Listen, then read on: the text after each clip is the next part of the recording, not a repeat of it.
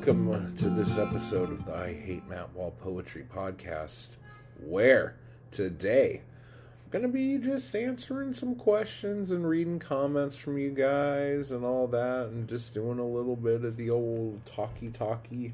Because I don't have anything in front of me right here, as far as the shout-outs and all that stuff goes, we're going to do those later. But that doesn't mean I'm thanking you guys any less. I just want you to know that. And as far as you guys giving this show 5 stars on iTunes, I already know that's in your day planner. So make that happen, guys. Come on. Leave a review. If you're watching this on the tubes, leave a comment.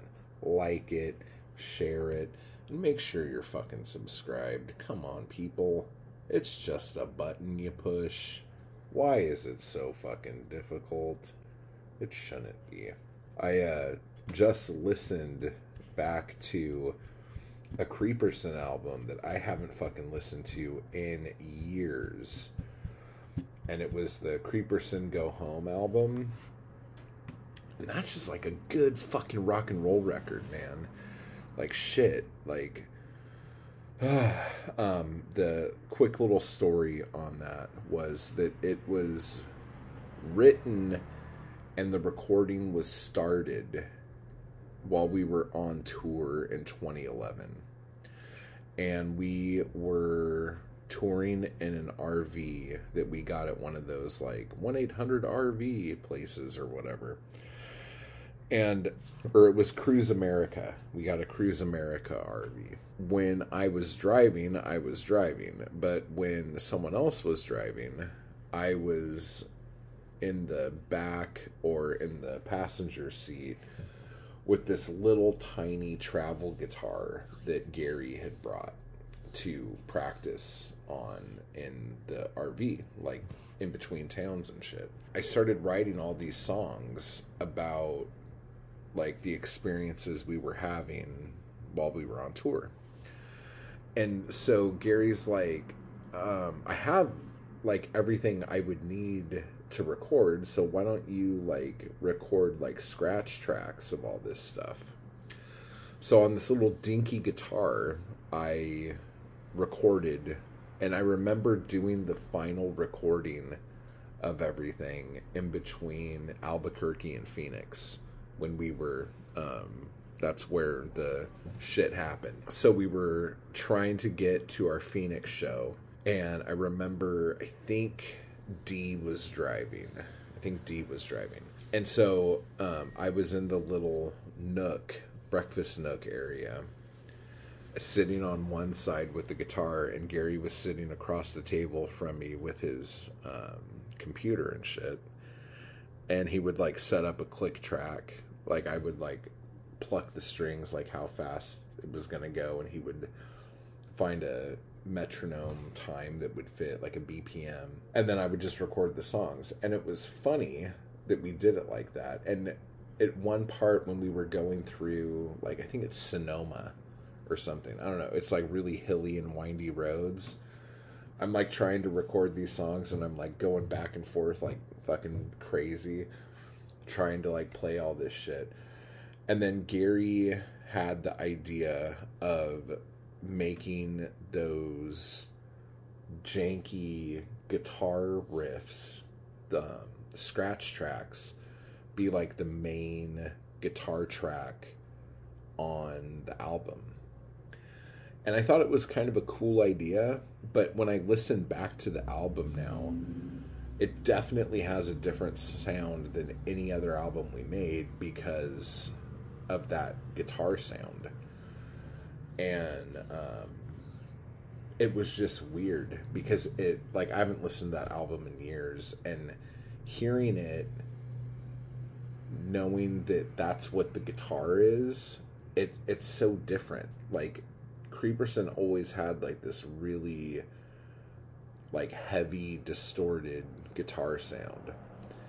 And on this one, that kind of twangy, just overdrive gain guitar is all there is.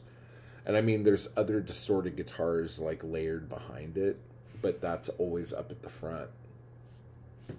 and I think it works really well on some songs and others not so much. But that was just like a really fun album to make, because honestly, that was another one. I think we played Dead in Omaha and maybe Titty Monster, but the rest of the songs on that album, I don't think we ever played live. It was just like, these were the songs we wrote on tour, or I wrote on tour. And then Gary put his stuff on, D came in and put his stuff on, Greg came in and put his stuff on. And it was just so separated compared to the other stuff we had done. I don't know. Just an interesting little thought that was going on. But yeah, so that was that. So let's get to some questions or comments. Oh, Bunny has a nice little comment here about the last podcast episode about passion and poetry. I think passion comes from a place in you where the best art comes from. And you can't put it any better way than that. Like, that's exactly it. Another thing that's been going on lately is I did a video about what I feel like is the most important book for artists, creatives, writers, musicians, filmmakers, painters, sculptors, blah, blah, blah, blah, any kind of artist. And it's a book I just found. It just came out. It's by Rick Rubin, and it's called The Creative Act. You guys should all go get it. If you are an artist of any kind, get it. The book is, like, I agree with so much of it, but I still learn stuff from it. I'm on my second read through of it now, and it's just illuminating. Jessica, the soft-spoken poet, said, I'm excited. I love doing the Julia Cameron stuff, but I'm interested in seeing how he pairs spirituality with artistry. And, dude, it's like the way he pairs it is that basically there is no artistry without the spiritual. There's something to be said about that. And depending on what you believe in and what your religious beliefs are and all this other stuff, like, you can say however you want to say it. Inspiration comes from somewhere, you know? And it's not something that you can necessarily put your finger on. And unless you've had, like, huge creative spurts where it's almost like you're channeling something from another place. Now, a lot of, like, hardcore fundamentalist Christians are like, oh, this is Satan. Or it's just there's a collective consciousness. There is the ether. There is the universe, all of this shit. So, it just, however you see that. Chill Baby left a comment on an older video on how to title a collection of poetry stories. And maybe I'll do a podcast episode about that, because that's been a while since I hit that. And Chill Baby says, I get annoyed with titles. I don't want to add more words to my shit, which is funny because I can be a little verbose. But I said what I wanted to say. It's finished now. I don't give a fuck what you call it. When I visualize my poems in a book, it doesn't usually involve titles. I'm getting better at using it as a clever tool, but it's seriously my least favorite thing. And I totally understand that. And a lot of people... there are a lot of people who don't like to title their poems, and people will go back to, well, Horace didn't title his poems, and Shakespeare didn't, and Emily Dickinson didn't, and all this other stuff. And that's fine if you want to do that. Steve Richman didn't title a lot of his poems. He had like one title, and he called every poem that one title. And so it's like, oh, that's kind of fucking confusing. There's two things here. One for marketing and one for you as an artist. On a marketing standpoint, the title is very important, because the title helps the publisher tell people what this book is and what it's about, something to grab their attention. And then as for the artist, it's difficult, but I like titles because it's a way for me to know what poem is what and what poem's about what. You can give too much away with a title to the point where the poem itself is almost useless if your title is too good. So when you're titling a poem, I would say make the title evocative of something, but also leaving more to be desired. And if you give too much, the poem's useless. And what a lot of people do, and I've done this, and I do it on certain poems if I feel like that's the important part, but a lot of people will use the last line of a poem as the title. But when you do that, and if your poem is too one-dimensional, you give away your twist. You give away the thing at the end of the poem. So I would highly take people and push them away from doing that. But I feel like I can do that when the poem is so long that I feel like there's enough in the poem that will make someone forget what the title was while they're reading it, and then nail that last line as the title. And then they're like, oh, because they read it originally. And then titling a collection, that's a whole other thing, and we can get into that at a later date. I'll have to write that down so I remember to do that. So Datman asked me, can I recommend any good literature podcasts?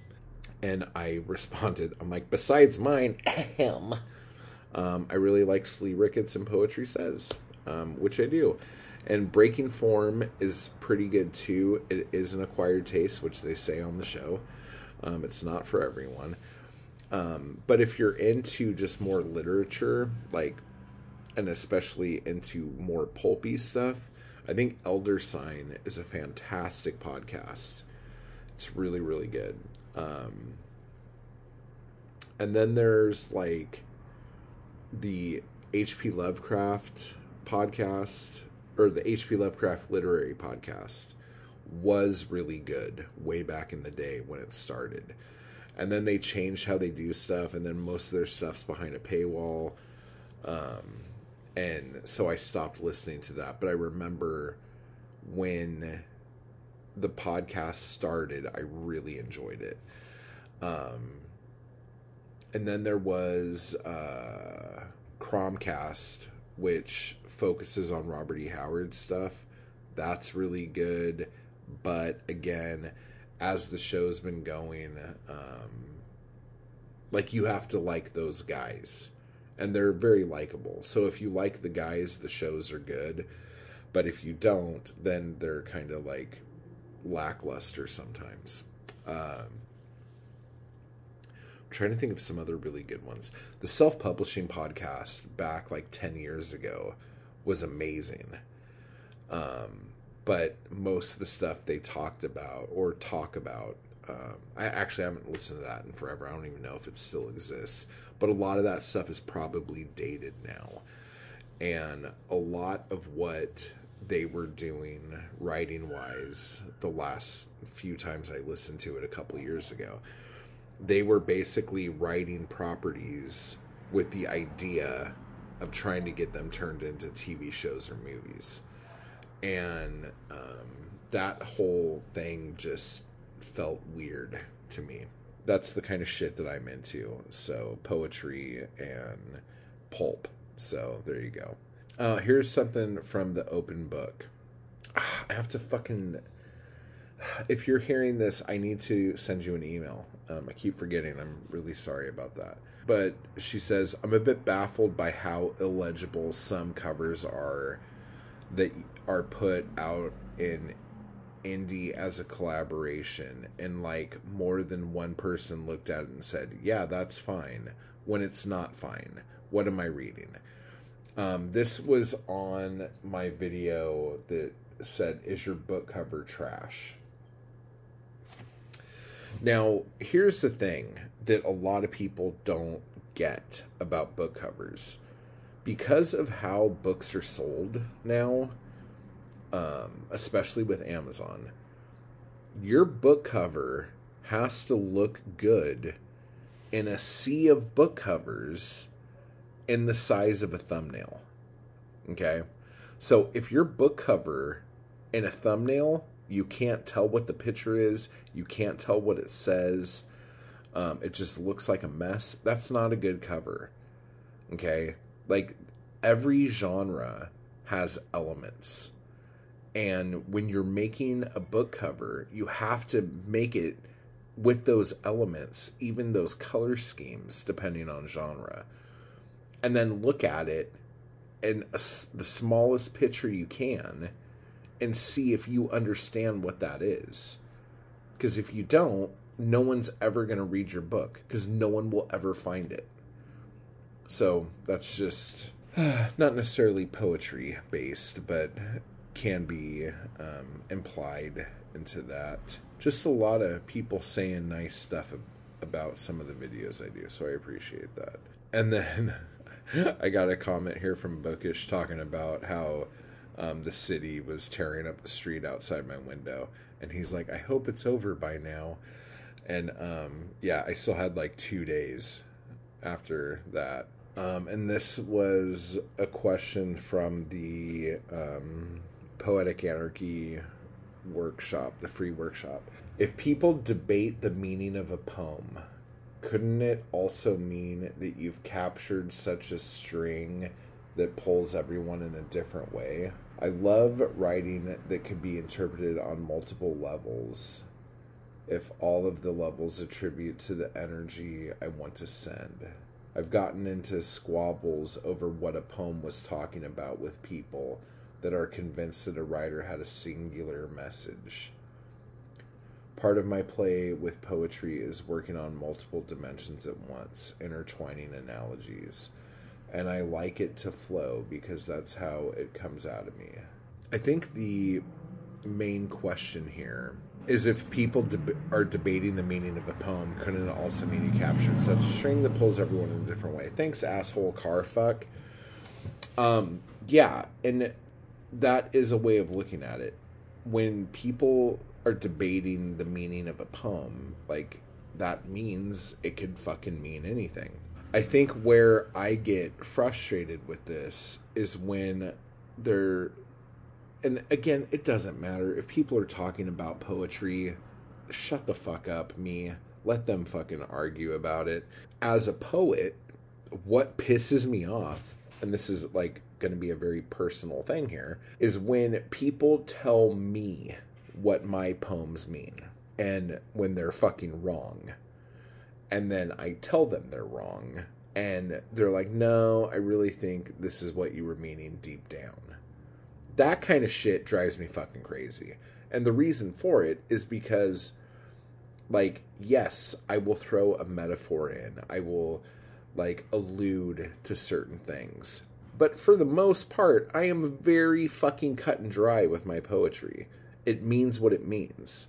Like, it says what it says. I say what I mean and I mean what I say, you know? I talked about this before a while ago, where somebody hit me up and said, maybe I didn't talk about this on here. Maybe it was just in conversation. Somebody hit me up and said that they have a hard time reading my poetry because they know that all my poems are really about my kid, and since they don't have kids, they can't relate. And so right off the bat, I was like, what the fuck are you talking about? Like, that's not true. Do I have poems about my kid? Yes. Is it a lot? No. It's like maybe one out of every book could maybe be about my kid. And this, I say maybe because I don't remember if there's even that many poems about my kid. My kid doesn't like it when I write about my kid, so I try not to write about my kid. You know, there's times when I've sent, like, just, like, I've written poems that were, like, kind of like love letters to my kid. you know. But again, it hardly ever happens. Most of my poetry is about the world I see outside, or about drinking, or about sex, or about fighting, or about just being a fucking degenerate, you know? My poem is a reflection of the world I see. And so when someone said that they can't relate to my work because all of my work is really about my children, it like fucking... like, blew my mind. It blew my mind because I couldn't fucking believe that somebody would actually think that. Because to me, my thought is, oh, you're really going through some shit about you not having kids. Like, are you reaching the age where your, like, pipes aren't going to work anymore? And you are really, like, on this thing? Like, if I don't have a kid within the next year, it's never going to happen. Because I don't know how you reading a poem about a fucking homeless dude jerking off on the street is somehow about my kid. Like, it just boggles my fucking mind. I just don't get it. So that's one thing. Oh, and here's a good story. And it kind of goes back to another question about the titles and stuff. So... I sent some poems to this magazine, and it was kind of a bigger middle-of-the-road magazine. And I think I sent them like 3 poems, but the first poem I sent them, and I probably have talked about this before, but it's a poem called The Eyes of a Predator. I'm almost positive I've talked about this before, but whatever. So that was the title, The Eyes of a Predator. And in the poem, I was talking about how I have eyes of a predator, meaning my eyes are on the front of my head, on the front of my skull. I look directly out, whereas prey animals, their eyes are on the sides of their head, so they could see stuff coming from all different directions, okay? And the poem was about how I wished I had eyes on each side of my head, like eyes of prey, so I could just take in more. Okay?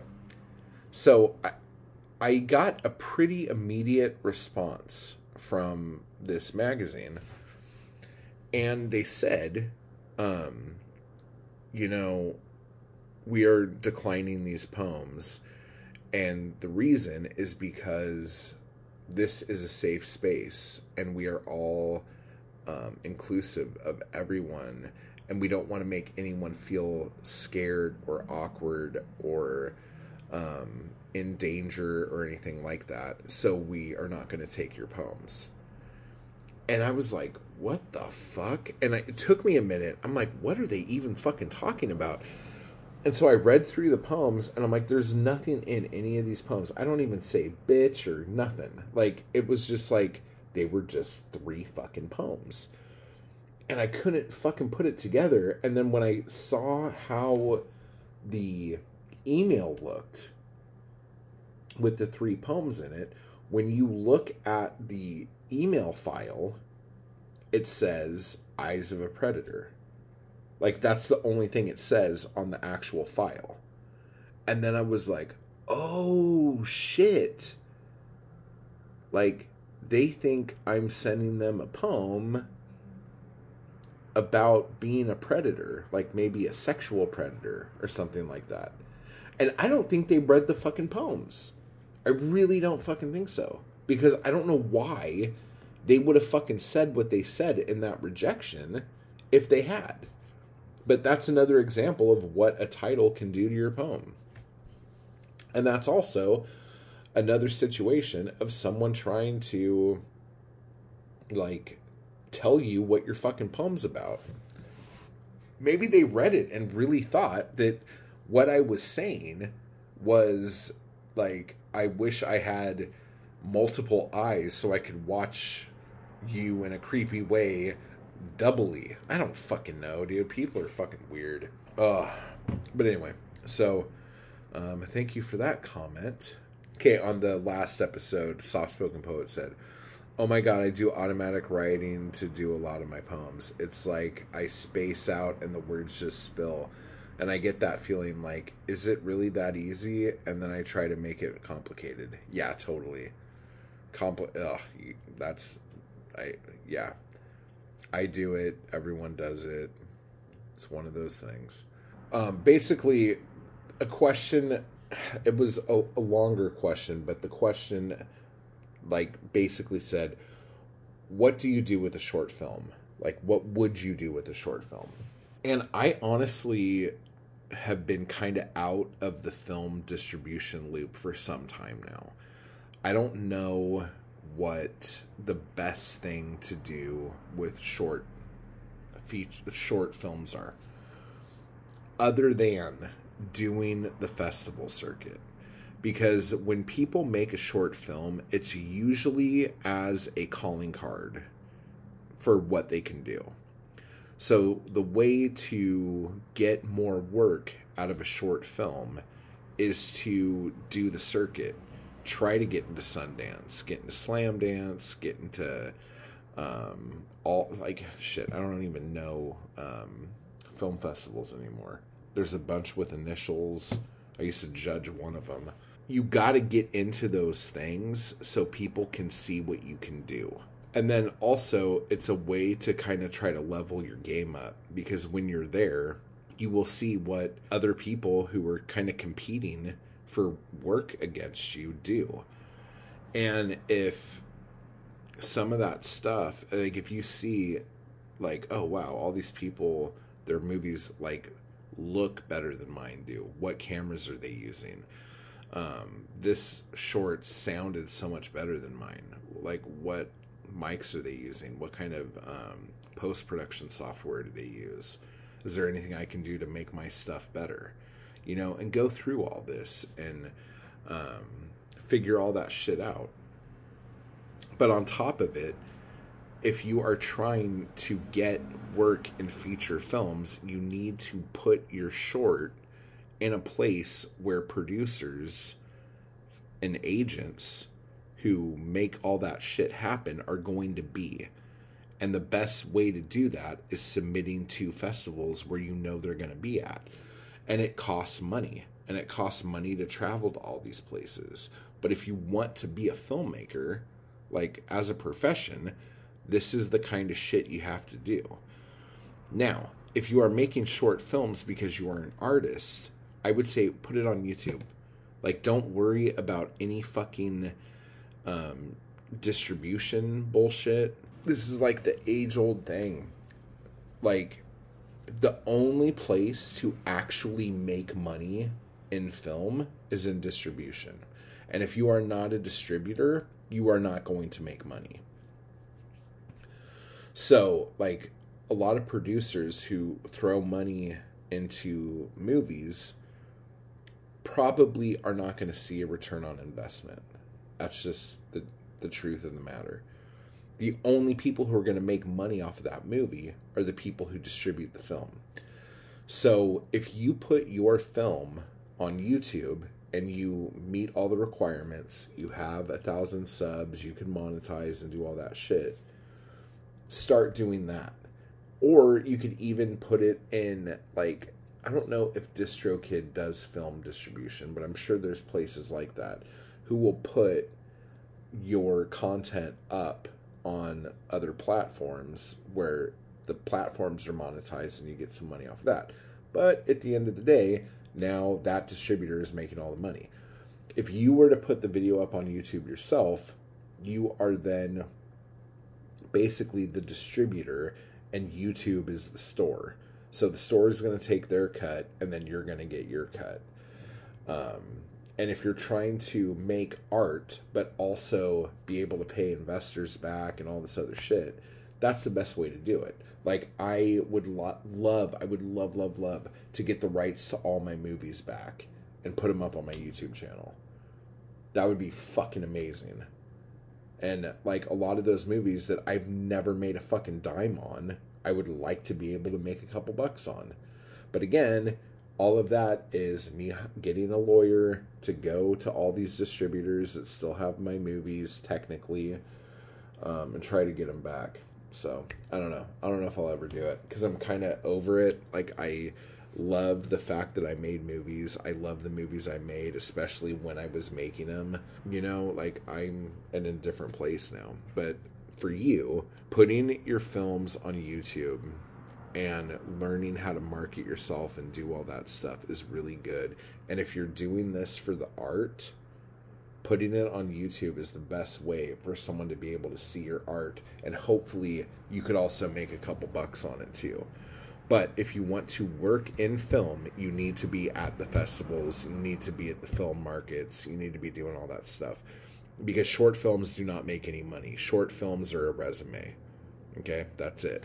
So look at it like that. Another question. The Anarchy Crew is outdated. That is more of a statement. So I will answer this question. Or the statement. So basically what was said here was that going to the free workshop, because it was a live stream and it was filmed last summer when the streams happened, and I'm talking to the people there, and it took place in the past, it feels dated. The person who wrote in said that, like, they didn't even know if they should be doing anything because it's already been done. If I need to go in again and remake those as just videos to put into the Poetic Anarchy course thing, I'll do that. That's actually not a bad idea. But the actual free workshop, yes, it was live streamed. Yes, people were in the comments talking. And yes, all of that stuff. But it still was what the lessons are. And you can still do the lessons and still do the work and still learn something from it. But I'm probably going to be doing another free workshop. And I was planning on doing it as a live stream, but now I don't know if I should do it like that. Maybe I should just put the videos up. So something like this doesn't come up again. So let me know what you think. Like, do you think... if you've done the workshop, did you feel like because it was a live stream that it was like old news? Like, what do you think that would be? Like, let me know about that. And thank you for the criticism. Like, I take that. So if that's something that I need to do to make people feel more welcome in the thing and doing the work, then fuck, I'll do it. That's not a problem at all. And then finally, I have a question here. And I might have, I don't think I hit this up last time, but the question is, and I think this is from Andrew, it says, why your voice must be heard, I guess is the best way. That's how it's written. Why your voice must be heard. Here's the thing. If you are going to take the time to create something, why would you do it in of the voice of someone else? Why would you do it without people being able to know your inner being, I guess is the best way to say that. Your voice is like your fingerprint, you know? It's unique. It's you. It's how people can find you. If you, I mean, if we want to take that analogy further, if you don't want your voice to be heard in your work, then I guess that's like wearing gloves so you don't leave prints. And when you think about burglars and robbers wearing gloves so they don't leave prints, they're doing that because they're trying to be elusive. They're trying to be hidden. They're trying to not be found out. And I feel like when writers and poets do that, it's blatant. You can see that someone is hiding. So if you like hiding behind your words and all that shit, that's you. Okay? And that's fine if that's how you feel. Just know that you feeling like that, I'm going to look at you as you trying to be deceptive, as you hiding something, and you not being honest with your work, and most importantly, at that point, honest with me. that's why I feel like your voice must be heard as a creator. So hopefully that answered your question there.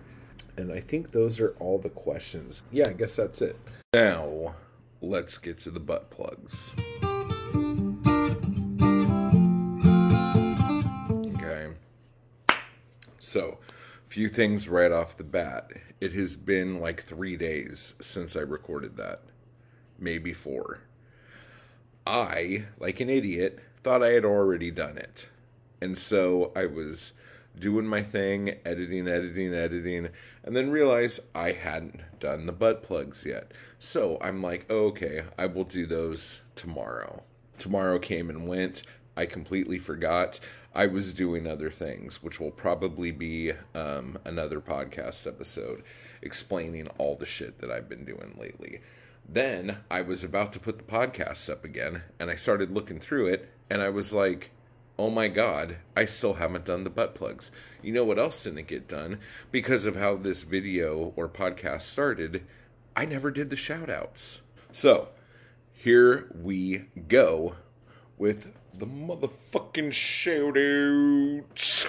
So I want to give a big thank you to those motherfuckers over at Patreon. I want to give a thank you to Chase, to Michael, to Deborah, to Cedar, to Harry.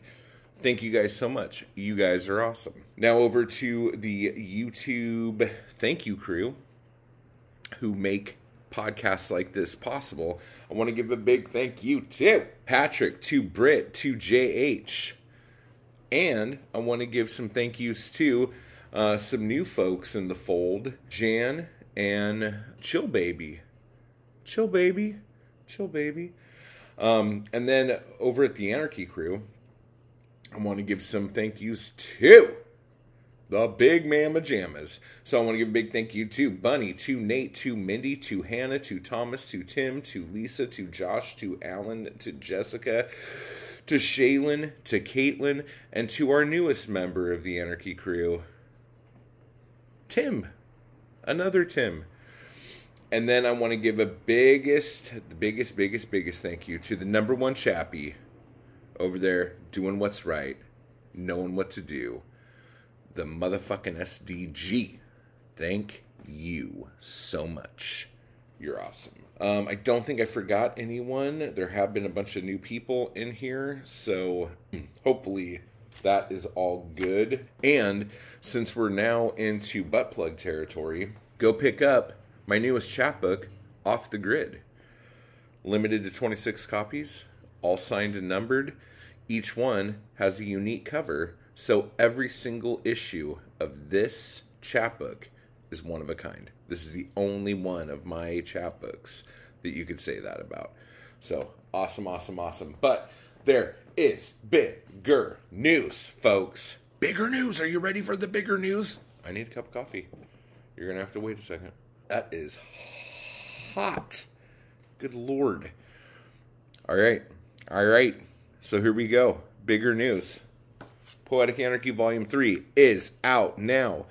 What I'm holding here, if you were watching this on the video feed, is the proof copy. But this book is out now on Amazon. And what this is poetry from the people who took the free workshop for that. It was a week-long workshop every day during the summer. And these are the poems that those people wrote. And a lot of these names are going to sound familiar to you guys. So, in this book, you have poems by Bunny Wilde, Nate Colton, Mindy Simonson, Tim Johnston, Thomas Kropp, Hannah Fletcher, Garrett Carroll, O. Marie, and me, Matt Wall. All in one fancy lime-ass green fucking paperback book with the website on the back. So, Poetic Anarchy Volume 3 out now. Get it before it gets you, and get it before springtime when Poetic Anarchy Volume 4 will appear. And I guess I could tell you a little bit about that because I got some people ready to go. So obviously I will be partaking in that. But also, Bunny Wilde will be back for Volume 4. Mindy Simmingson will be back for Volume 4. Shaylin Effin Marks will be in Volume 4. So that is just a sneak peek of what you're going to be getting. And if you would like to be in the Poetic Anarchy anthologies, if you would like to partake in all of this bread that the carb king known as me is giving forth. God, this is awful already. Go to PoeticAnarchy.com, do the free workshop, jump from the free workshop into the Poetic Anarchy playlist on my YouTube channel. You're going to have to join to do that, but just join the Anarchy Crew tier, and you will get over 100 videos of ass-kicking fucking videos on how to fucking kick ass and write poetry. So there you go. All done. So anything else? If you want to do mentorship, you could go to IHateMountWall.com/mentorship. Find out about that. If you have any questions, you want to talk to me, if you want to have a one-on-one with me and go over some shit, we can do that. Yeah, I'm going to be recording the new album here soon, and I have a big, giant, huge, gargantuan announcement that I'm going to be making here within the next couple weeks that I'm really excited about. And other than that, guys, keep buying my books, type hard, and I will talk to you all later.